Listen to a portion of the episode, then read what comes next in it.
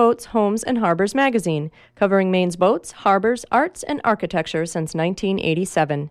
Bringing the coast as close as the mailbox. On the web at maineboats.com. The time is 9:59 and you are tuned to WERU FM 89.9 Blue Hill, 99.9 Bangor and streaming online everywhere at weru.org. Wabanaki Windows with your host Donna Loring is up next.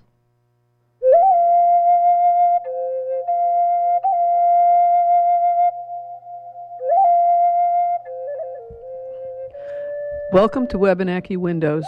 I'm your host, Donna Loring. Wabanaki Windows is a monthly show featuring Wabanaki perspectives, topics, and opinions, as well as interviews with Native artists, writers, and people of interest. Today, we'll be talking to Bill Thompson, the sub chief of the Penobscot Nation. He's a writer. Um, he works for the tribe uh, in the Natural Resources Department as the Air Quality uh, Program Manager. He's also the chairman for the National Tribal Air Association. And uh, today we'll be talking about his, uh, his favorite subject, which is air quality. Uh, so, welcome to the show, Bill. Thanks, Donna. It's good to be back here yeah, again. That's right. You were here a few uh, months ago. Mm-hmm. Mm-hmm. And uh, so, give us a little background about your, uh, your air quality program. Okay, thank you. It began as an offshoot from the water quality program that the tribe runs and uh, this was back in 1997. They were asking, you know, we have this impact from human activities uh, up and down the river, uh, a lot of the paper making, you know, stuff, and as well as people using the water. Well, there's a lot of things in the water that couldn't be attributed to mills or boating or people, you know, living next to the river. So um, they decided to explore that with a scoping study, and it was obvious that some of the stuff that was showing up, some of the pollutants, uh, were coming from rain. When you think of rainwater, you think of you know pure, you know it's fresh. It comes from the sky. It's uh, clean. Uh, it's not. The uh, the rain actually washes pollutants out of the sky and sort of concentrates them. So we're seeing a load of material coming not only from away from the river, but actually out of state, and that's called transport. So they decided, well, we're going to have to, you know, look for some funding sources to that the state had in the air quality program. Let's figure out how we can get one for ourselves too, and they did. Now, when you say they, who's they? Uh, that would be uh, Dan Kusnierz of the Water Quality uh, program that the tribe runs. Uh, the Department of Natural Resources is um, directed by John Banks, and I'm sure people you know know who that is. And um, from there, they decided to uh, to look for funding for an air quality program, and uh, they went and put out the position for the program manager uh, on the on the front end. Um, we ended up with uh, Daryl Harmon, who is now the senior uh, Indian policy advisor for Indian programs in the federal government under EPA, and uh, that's where a lot of the funding is coming from. So Daryl Harmon is is a federal government person that sort of manages or helps you to manage this program? Or? Exactly. Yeah, he does that for tribes across the country. Uh, there's 10 regions plus Alaska that have tribes and um, yeah, he worked for our tribe to get his foot in the door, so to speak. And I always joke with him that he used our tribe as a stepping stone, but he uh, he actually uh, does very well. So, what uh, what geographical area does your program cover? I'm glad you asked that. Um, the the work that we do for our environment helps everybody in the state, and and it's not to uh, to shut anybody down. It's just to make sure people do things responsibly. So we have uh, an ozone station right on the right on the reservation. Um, it's actually connected to the Department of Natural Resources building, and it's on a tower, uh, the, the inlet. And there's also meteorological data that's for uh, temperature, wind direction, wind speed, solar radiation, rain amounts, uh, barometric pressure, and um, that's all fed into our server. We have a data logger that collects that data. And we share our data, our real time data, with the state of Maine as well as the federal government. There is a forecasting capability we're involved with. So we can protect people at moment's notice if there's a wave of ozone coming into the area or unhealthy air. So, do you, where do you set these pieces of equipment up? I mean, what does, so I, I, I'm trying to visualize this ozone and the, the equipment that you're using. What, what does that look like? I mean, it kind of looks like this uh, studio right behind me. a lot of equipment, a lot of wires. Um, we have an excellent relationship with the state of Maine on a science level. Science is where we come together, and um, the federal government has, uh, which funds the the state's air program, as well as our tribes, um, has said, you know, when you're done, when you get these new equipment to the state of Maine, would you, would you uh, give them, lend your hand me downs, so to speak, your older equipment to the tribes. And so we take these older equipment, which work perfectly fine, and in some cases they operate even better because you know they they're old school. So we have those set up in a room uh, down at one end of the uh, the Department of Natural Resources building, and that's for the ozone. So, do you have something that you set out in the air to measure? Mm. Yep. The uh, inlet is located about 30 feet above ground on a tower, and uh, that line is a Teflon line, runs down into the, the small room, into a monitor. And every week I run uh, tests on it with an ozone producing uh, device. And it's basically a monitor that's been converted. Um, I run zero, which is clean air. We have filtered air and then I run a series of points, uh, like um, let's say starting out at 400 parts per billion, and then down to uh, 90 parts per billion, and uh, just see how well the machine uh, reads those. And the device I use to generate that ozone is certified against a, a federal reference standard, and the the uh, the tribe is audited, which is a good term in this case uh, by an auditor who comes around to the different sites in the state, tribal and non tribal, um, to make sure everybody's running on the same page, so to speak, that the equipment matches uh, the levels that are being put out by the state of Maine for test. Now, when we first talked about this, I remember you said you were going. Was it Carrabassett? Yeah, Carrabassett. What, what do you do out that way? Um, that there is a site that was established in 2002 uh, 2001. Uh, it's for acid rain deposition, which is uh, to, to find out what's in the rainwater that's coming down and polluting our lands, and as well as the Penobscot River. Um, it's basically uh, the original site contained uh, two devices. One was a, um, a, robotic device that opens up when it rains and closes when it, the rain stops, and uh, it's basically a elaborate uh, structure over a five gallon bucket that's been sterilized.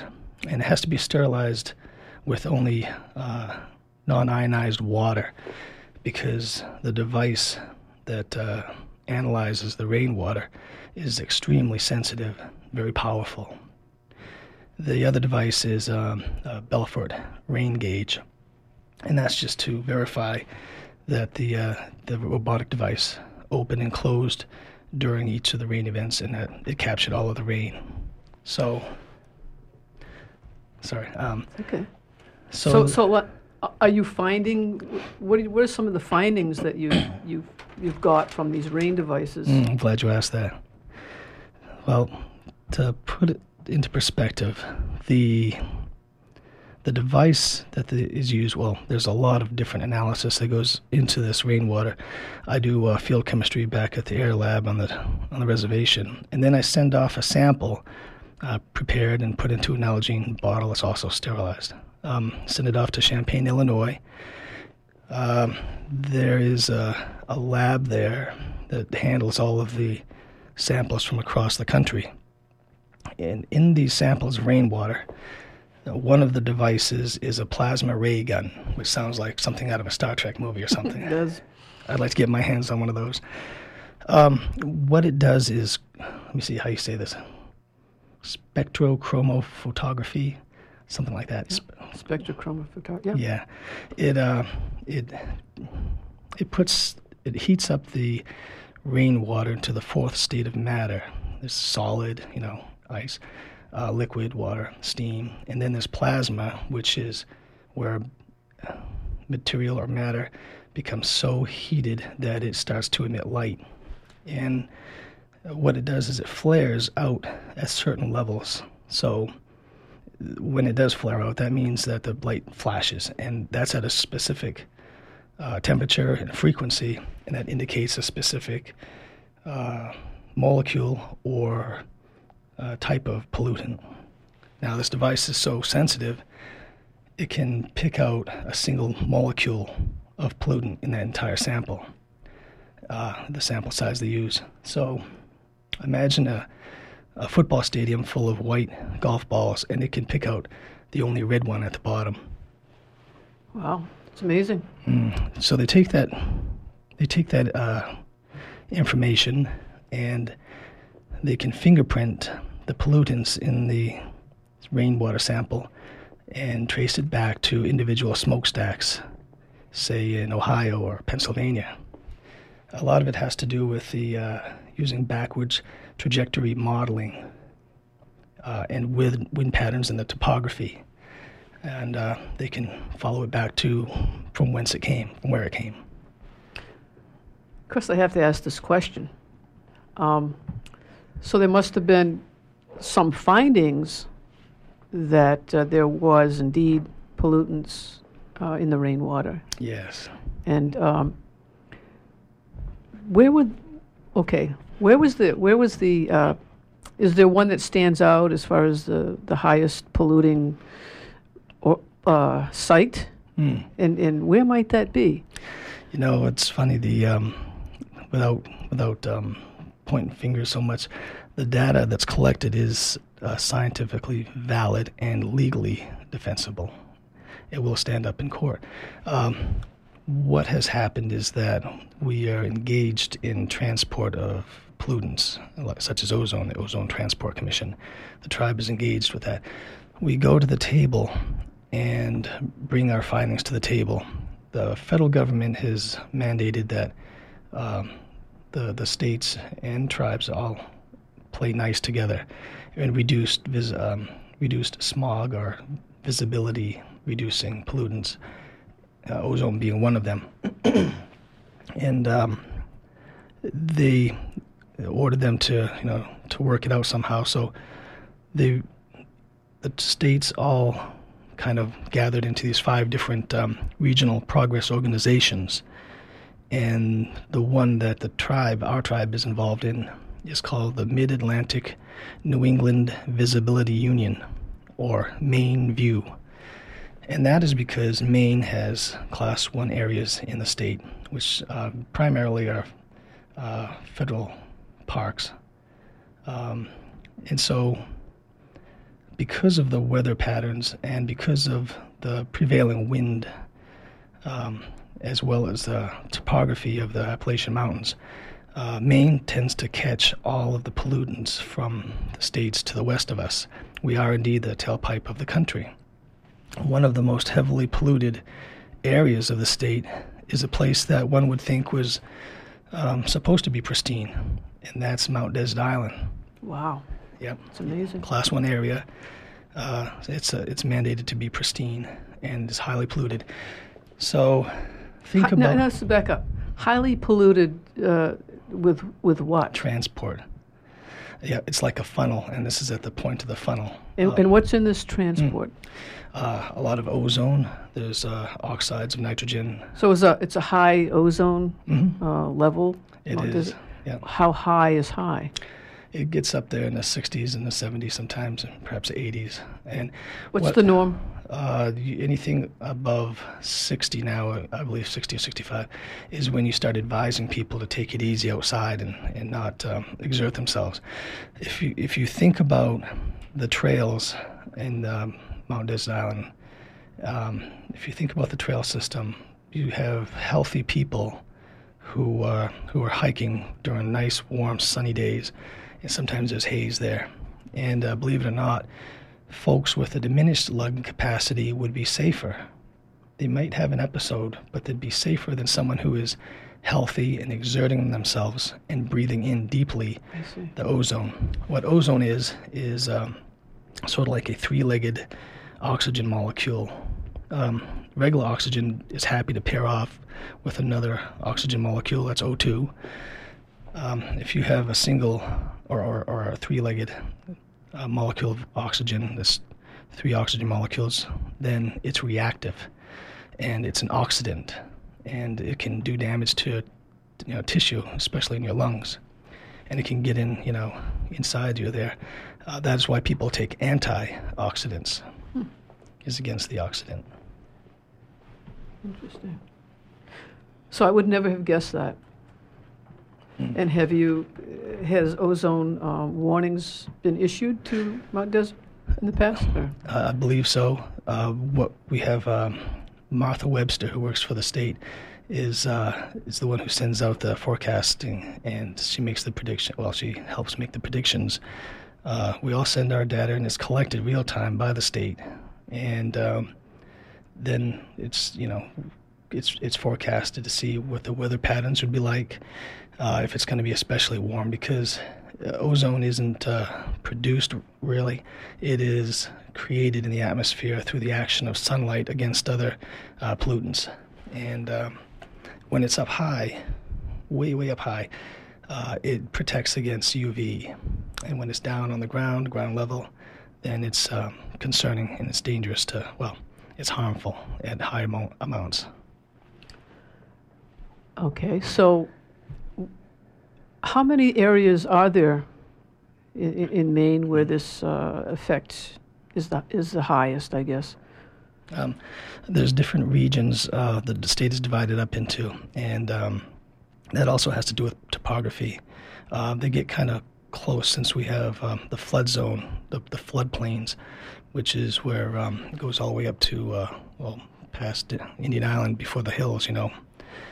And so there's about six different little areas down that, that can vary in uh, between each on, on their levels. Uh, primarily, though, it seems to be like a, almost like a chute that runs down uh, either along the coastline or down to uh, through the Penobscot Valley. Now you uh, you said along the coast. Mm. Okay, so you've already mentioned uh, Mount Desert. Mm-hmm.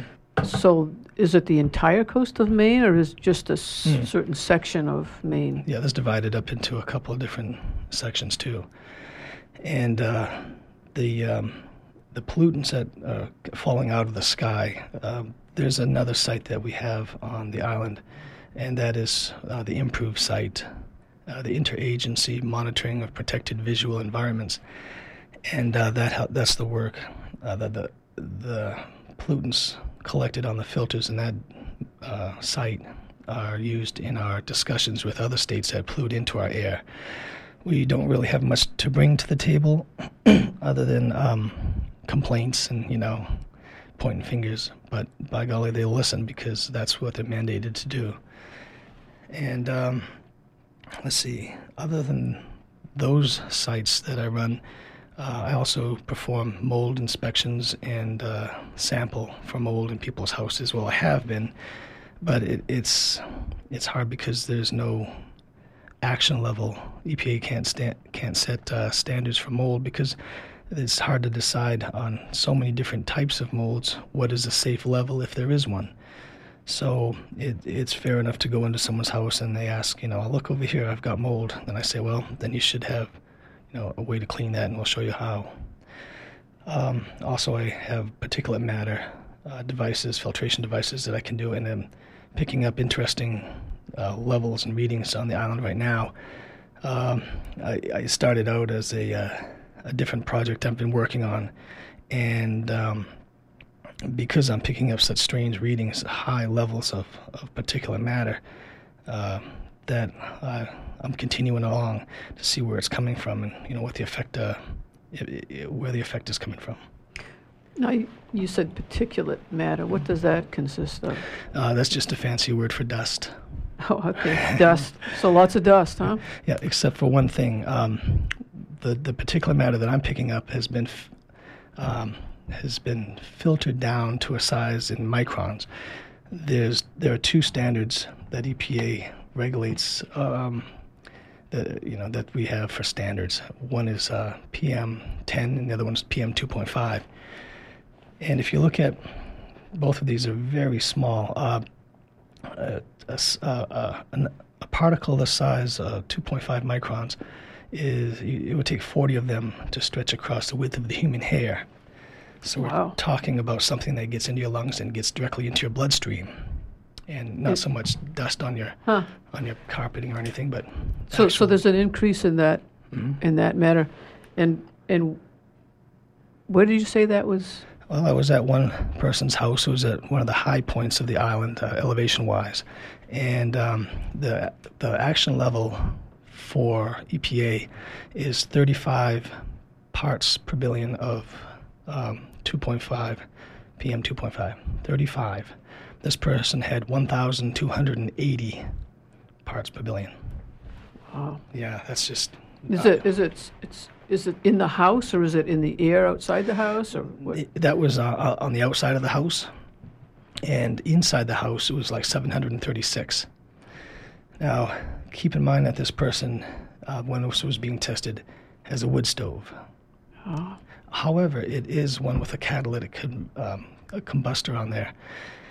It um, catalytic converter. It um, should not have been that high, but that's what happens when you open up the wood stove and a puff of smoke smoke comes out. But um, I went and started looking at other houses too, and So this was this during the winter you did this? yeah, yeah. Okay.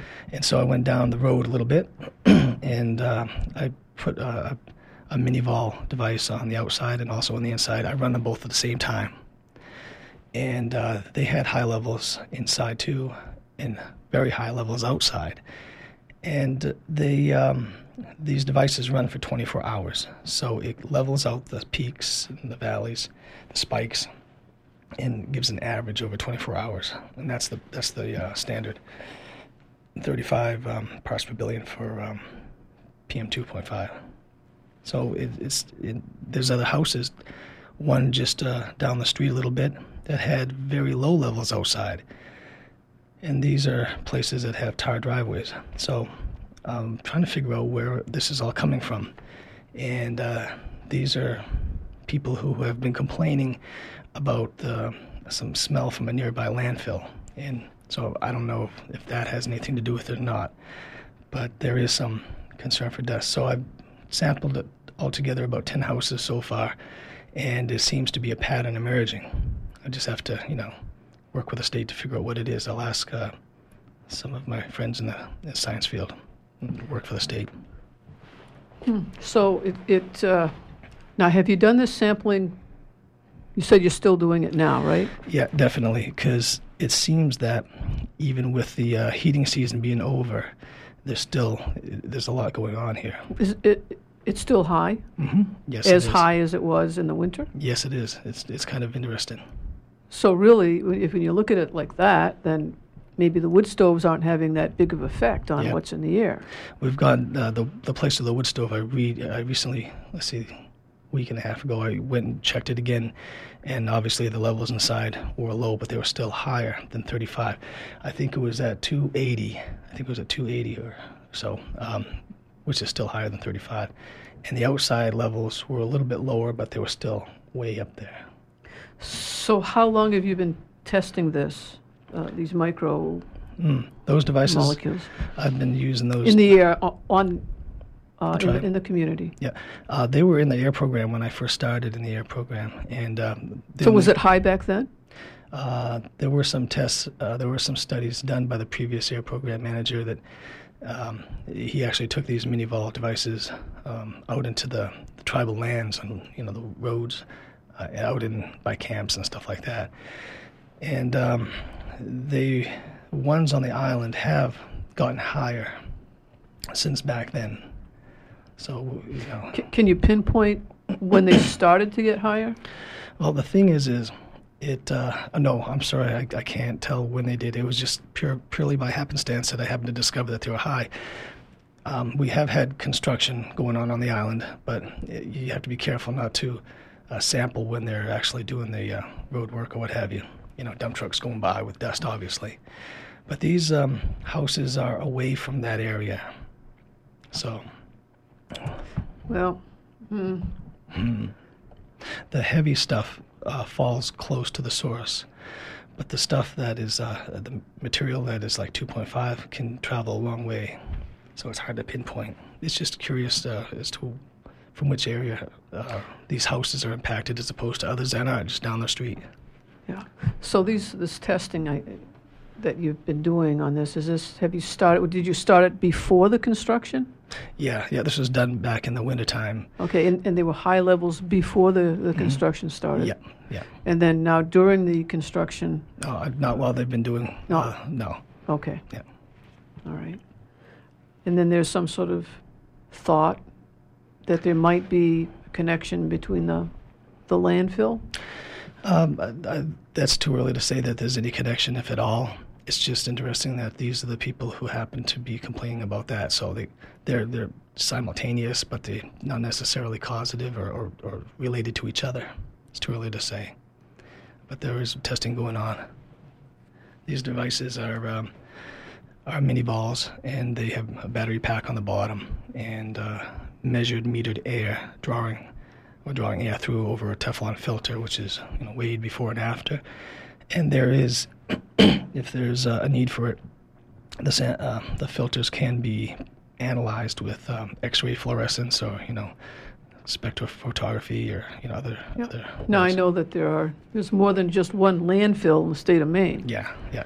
So, are there any of these studies being done at the other landfill uh, communities that?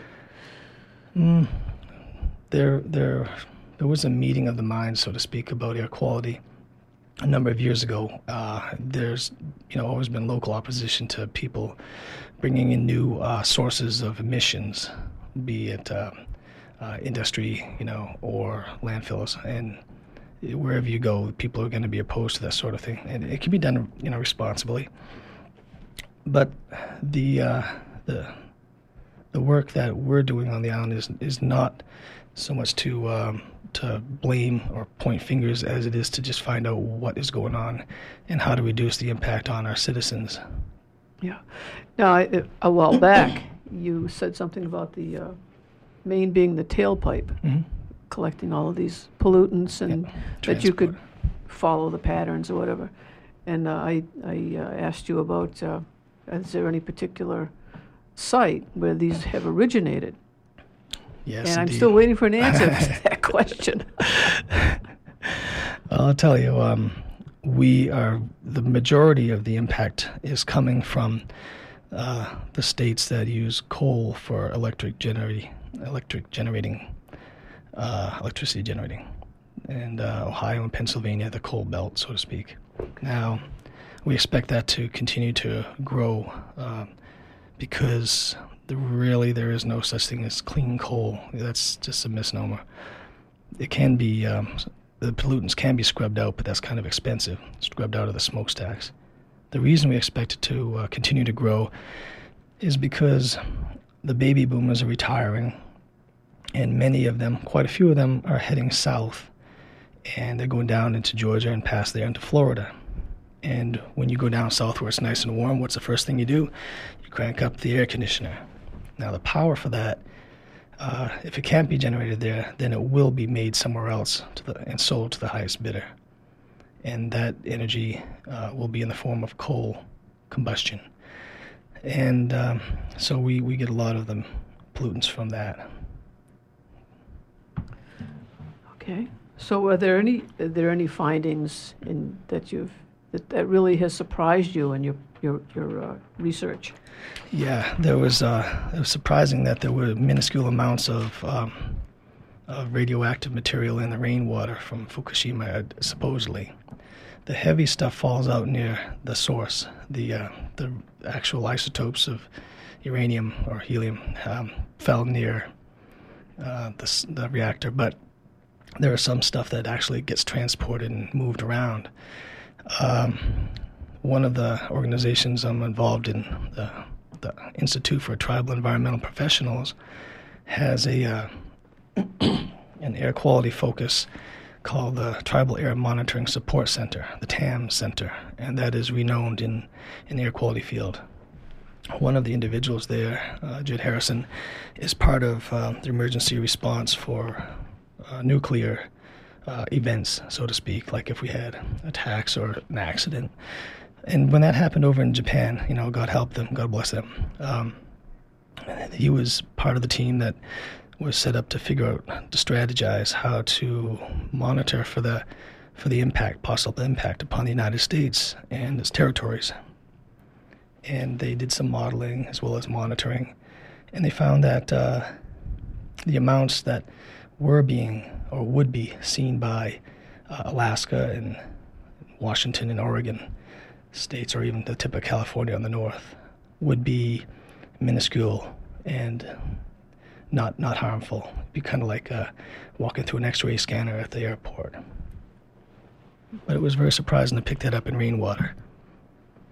So it was not a harmful amount. It was just enough to. Yeah, we could pick it up a single molecule or two, but not harmful enough for me to, you know, go out there with a, a lead suit on. yeah. Okay. Um, so, oh yeah. So the, the, what kind of we mentioned training. Now, what kind of training did you get for this? That's an interesting path. Uh, my own uh, backwards trajectory is that uh, before coming into air quality, I was in water quality, and um, there's funding out there. They have training out in Las Cruces, New Mexico, for water quality, which is ironic because that's in the middle of the desert. Uh, but they're concerned with air. I mean, they're concerned with water uh, quantity as well. So the the training, um, a lot of it was geologic survey, a lot of it was uh, you know uh, water management as well as checking for water quality.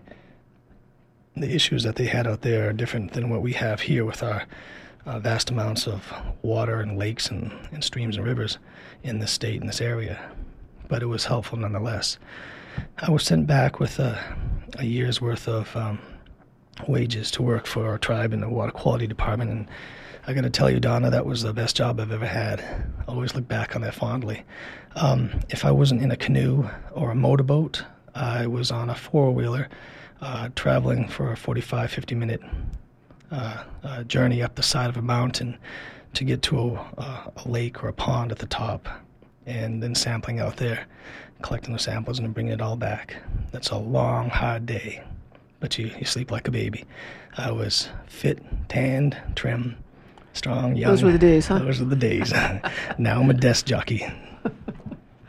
and and where did you do this? All this traveling and stuff too.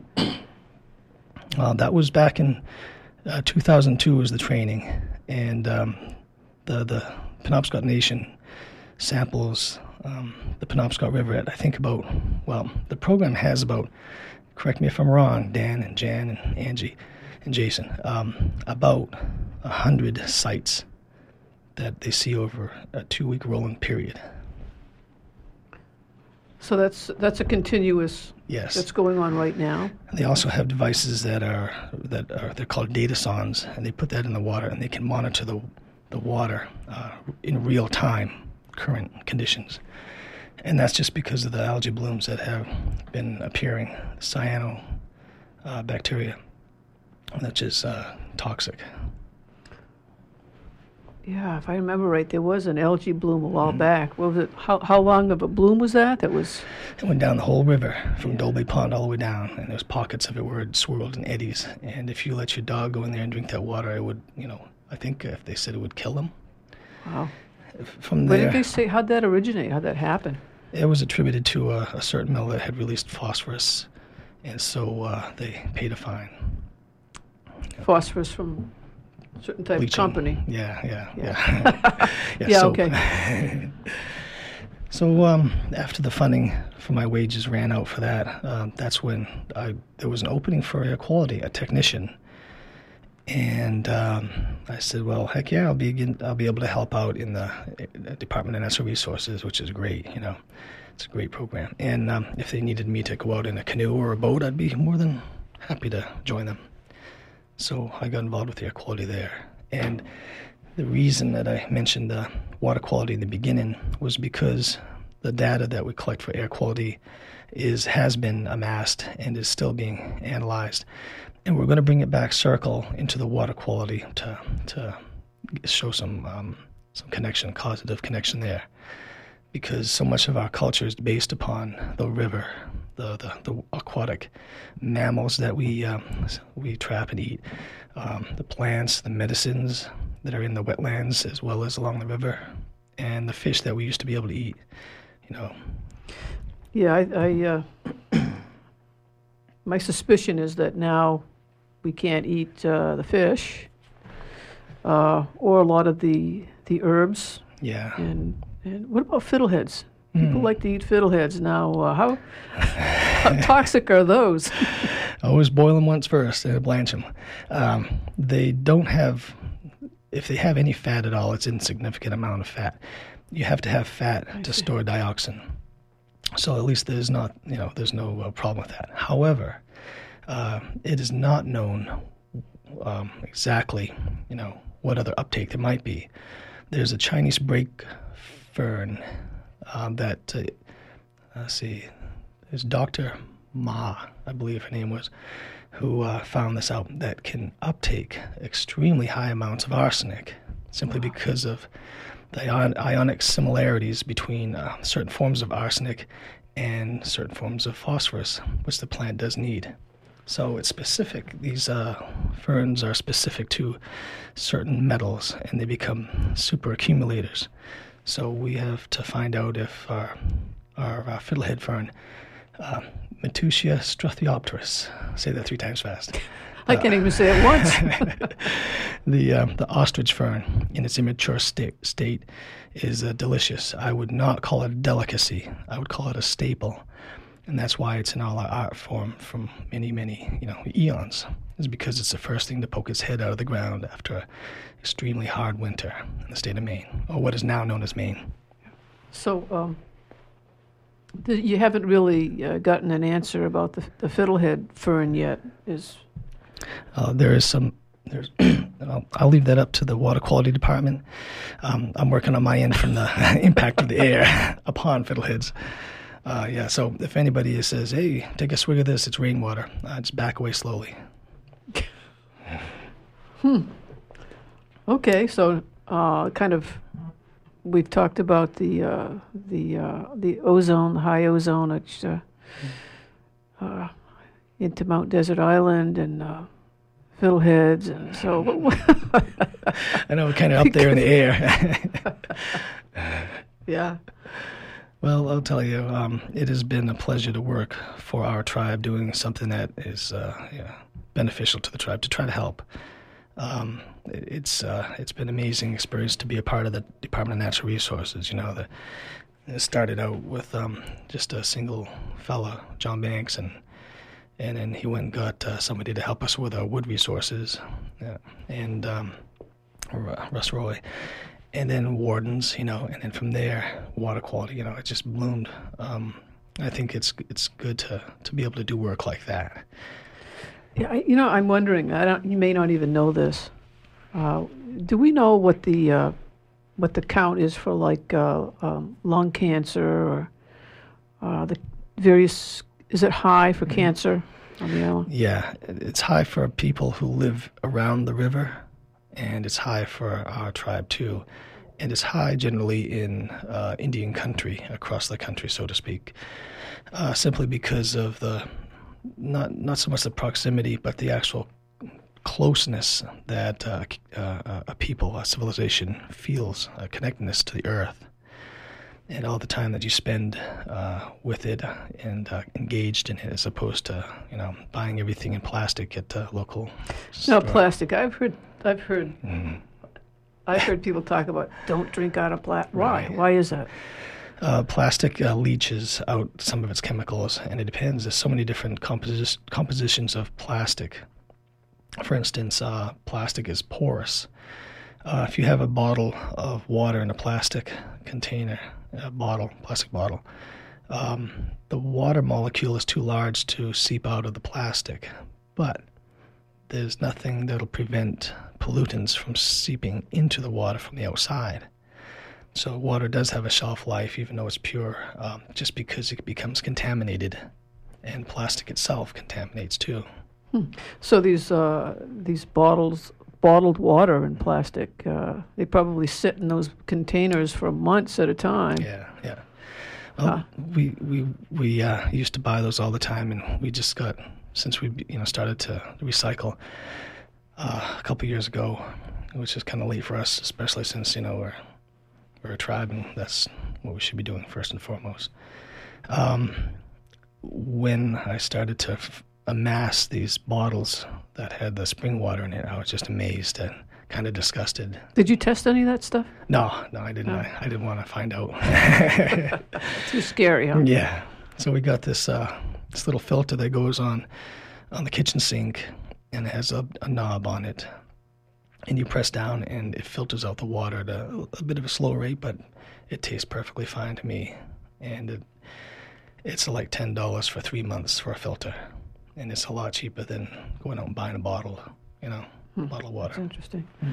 Uh, and the the uh, and you did mention you said recycle. Now, is there a recycling program on the island now? Or? There is a recycling effort on the island now, and there are people who put their um, their recyclables into the containers that were donated by the um, the Old Town uh, transfer station.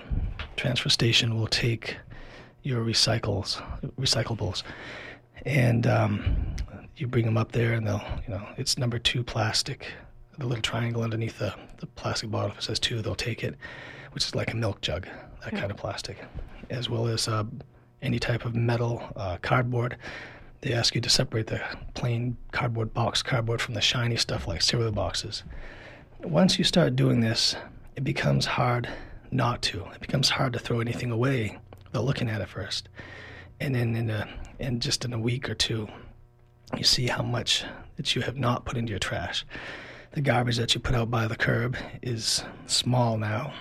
You know, you may not even be throwing away food like apple cores and uh, your box of recyclables is you know three boxes is larger you know yeah i know that uh, esther esther mm-hmm. Attean is, uh, yeah, yeah. is a real uh, proponent of, uh, of recycling and she's not only a proponent but she acts on it she does things so uh, it's really important to her and i, I wonder um, how many how many are there, are there, quite a few households that recycle now or? i've seen those plastic things we tend to bring our own up to the the transfer station. Um, but I, I, see a lot of those boxes on the curbside for those days or Saturdays when they are collected. Yeah. And kudos to anybody who recycles out there. Really? Um, okay. Uh, you're listening to WERU, Wabanaki Windows. I'm your host, Donna Loring. We're talking today with Sub Chief of the Penobscot Nation, Bill Thompson, about his air quality project.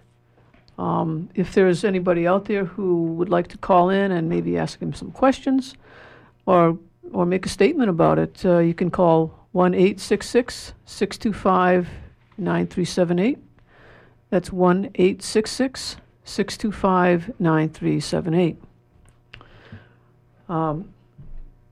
So you've, you've really enjoyed your you switch. your switch mm. over to the air quality project. Yeah, I'm fortunate to be able to do work like this.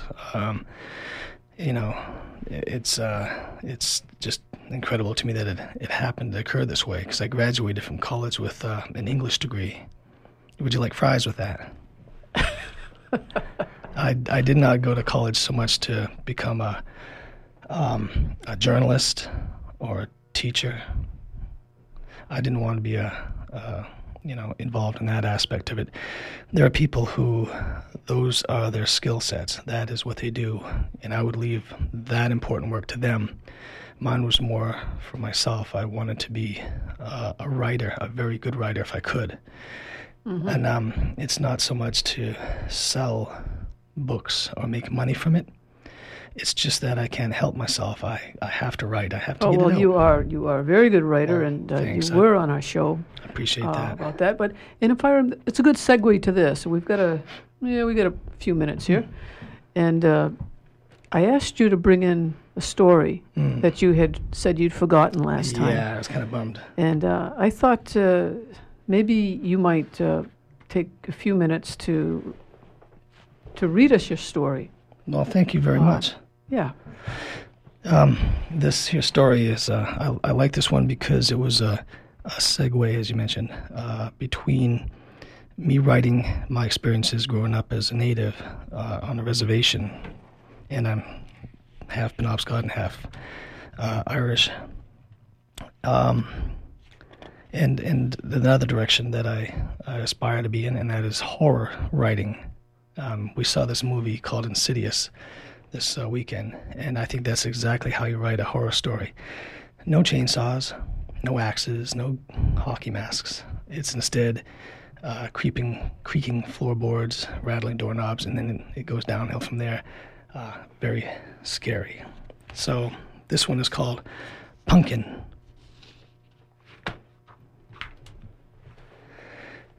She wasn't like the other girls he knew, apart from the way sunlight glinted off her soft brown hair. She could have been anyone. Her name was Abby, and she was new. Robbie Newell had never kissed a girl before, never even wanted to, until Abby came along. After she was gone, he wished that he was magic, so that he could zing himself right to her town and walk up to her front door in a tuxedo, holding a bunch of roses. He'd whip out a million dollars and count it in front of her.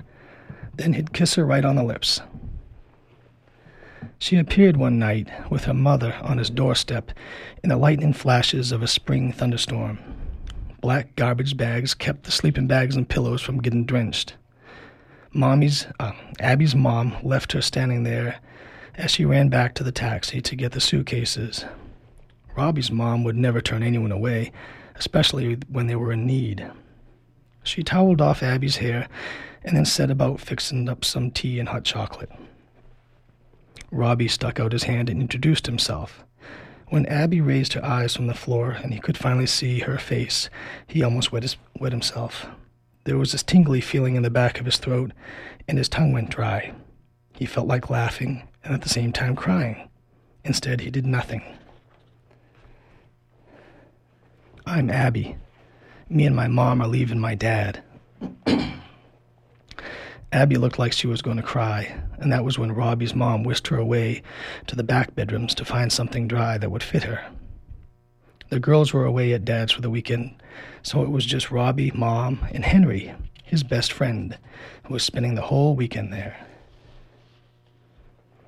Henry came out of the bathroom wiping his hands on his jeans. What's going on? He looked at the sleeping bags and the pillows and the garbage bags. Why are you throwing out that camping stuff? Robbie tried to speak, but his tongue was dry and he choked.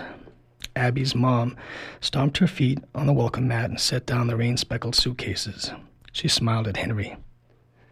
Hi there, I'm June, old college friend of Kate's. Henry shook her wet hand. I'm Henry, old fourth grade friend of Robbie's.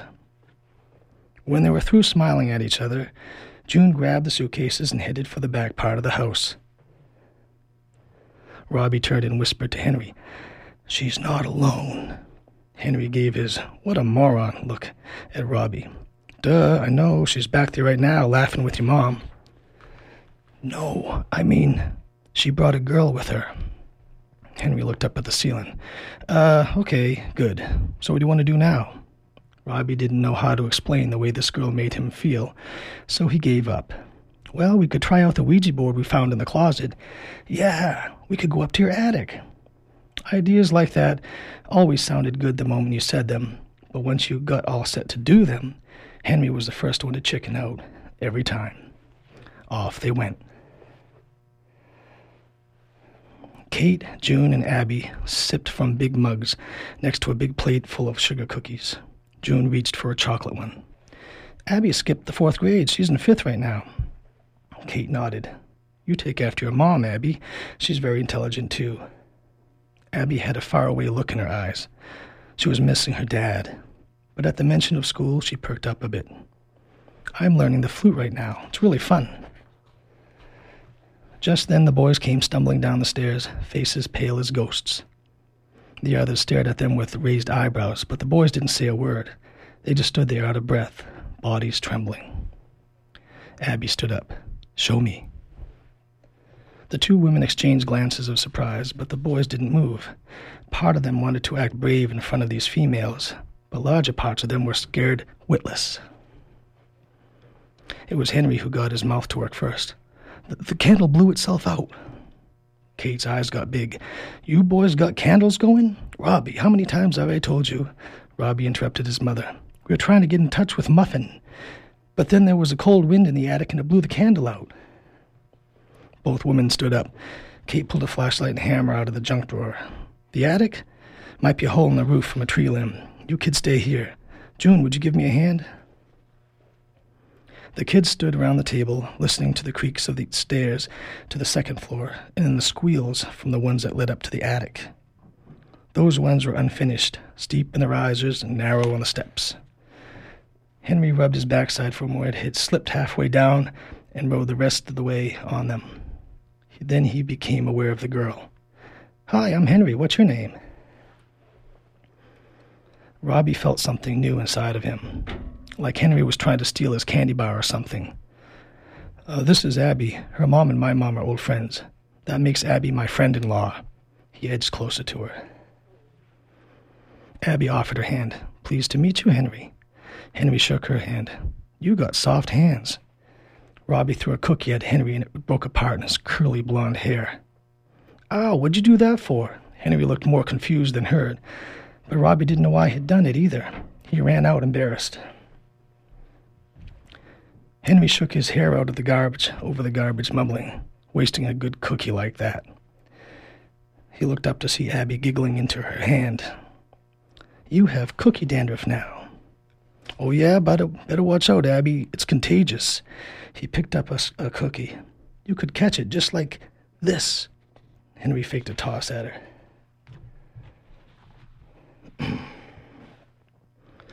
the woman came back down from the attic with the Ouija board and the candlestick. Where's Robbie, Henry? Kate looked upset. Do you boys know what this thing is for? She set the board on the table and went to look for Robbie. June picked up the board. This looks like the same one Kate and I had in college. She turned it over and smiled a secret smile. It is. Her finger traced a cigarette burn. I haven't seen this thing in years. There's quite a bit of superstition about these things, you know. She set it back down and took her place at the table and motioned for the other two to follow suit. I suspect that Kate will want to talk to you and Robbie about dabbling in the occult. Sure enough, that was the exact phrase Kate used when she returned with Robbie. She told them about how it was dangerous to fool around with spirits, that they should leave Muffin alone. The poor dog was dead now for what, two years, and didn't need to be bothered by a couple of goofy kids with a Ouija board. And she finished with the dangers of two kids and a candle and the whole place burning down. And, of course, the boys got up later and used it again. Abby joined them. They stayed away from the attic. Instead of a candle, they laid a flashlight on the floor, pointed at the board, which lit their faces from below. This made them look creepy, sort of like dead people, but nobody mentioned that out loud. Because they crouched over the board to get closer to the flashlight, the rest of the room disappeared into blackness. It made them feel blind and exposed, unable to see possible skeletal fingers reaching for the backs of their necks, or maybe a dark phantom slithering up to snatch away one to the basement. Abby whispered, You should never try to use one of these alone. She paused for effect. It's like a window for the ghosties to see us. They could open it and pull you in. You'd be trapped forever. No one would ever know what happened to you. Henry rubbed his eyes hard. Don't say things like that right now. Robbie placed the tips of his fingers on the little white tray. Who wants to start? The lightning died down earlier, but the wind blew harder.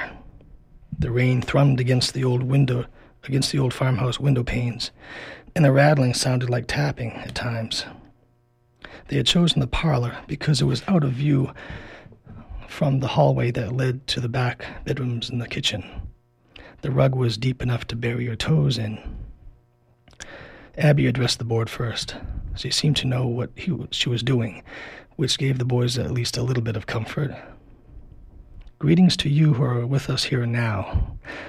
Her tone reminded Robbie of the voices folks used in the old movies from the black and white days, as he called them. We wish to communicate with you. If you will answer our questions, give us a sign now.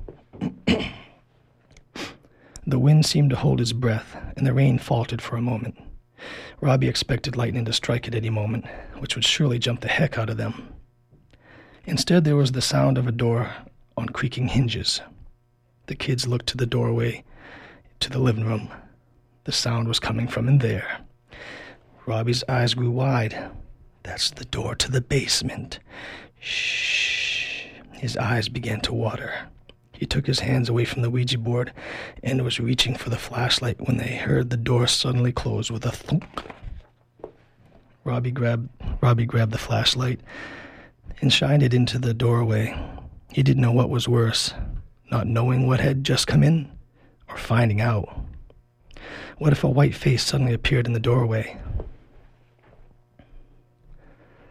The three just sat there, and there was no further sound.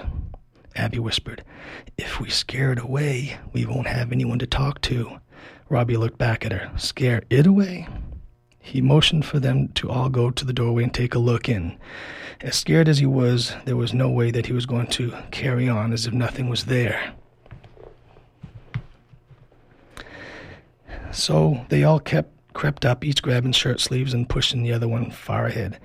Peering around the edge of the doorway, flashlight stuck out ahead. The three saw nothing. The air was thick with unspent adrenaline, but there was a definite relief in their stomachs.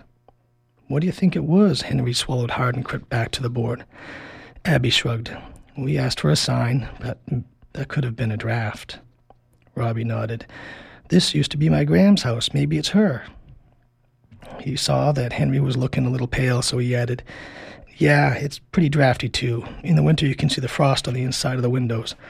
Plus, my Grammy wouldn't hurt me when she was alive. Why would she do it now? Henry relaxed a bit. I'm sure glad she didn't just appear in front of us. The three gathered back around the Ouija board.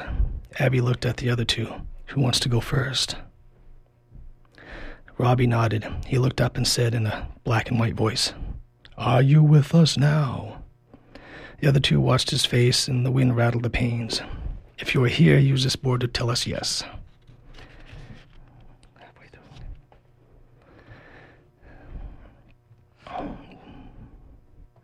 Almost imperceptibly, the white tray began to move.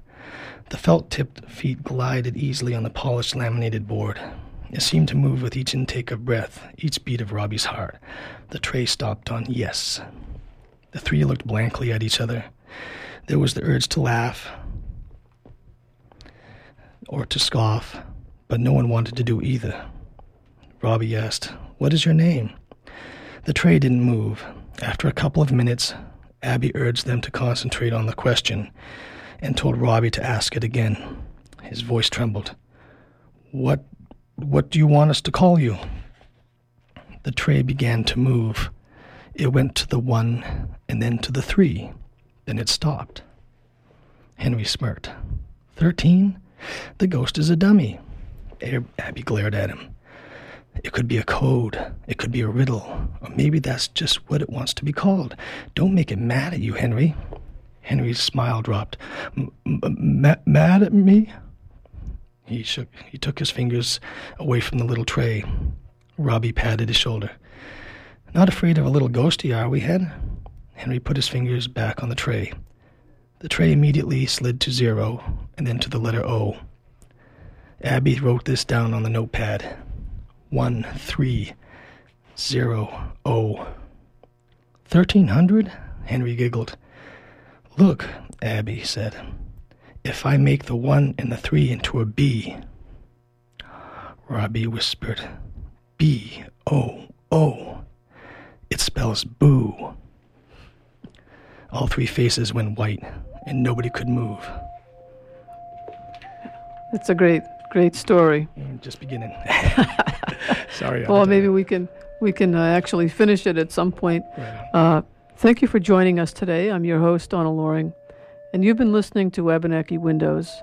The music for our show is by Ralph Richter, a track called Little Eagles from his new CD, Dreamwalk.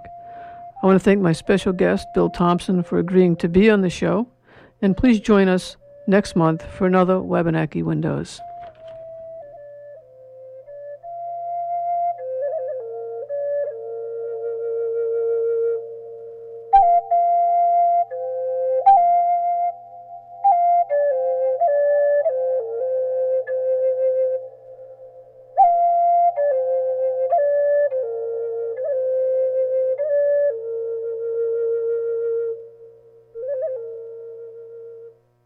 Support for Wabanaki Windows comes from Abbe Museum, founded in 1928.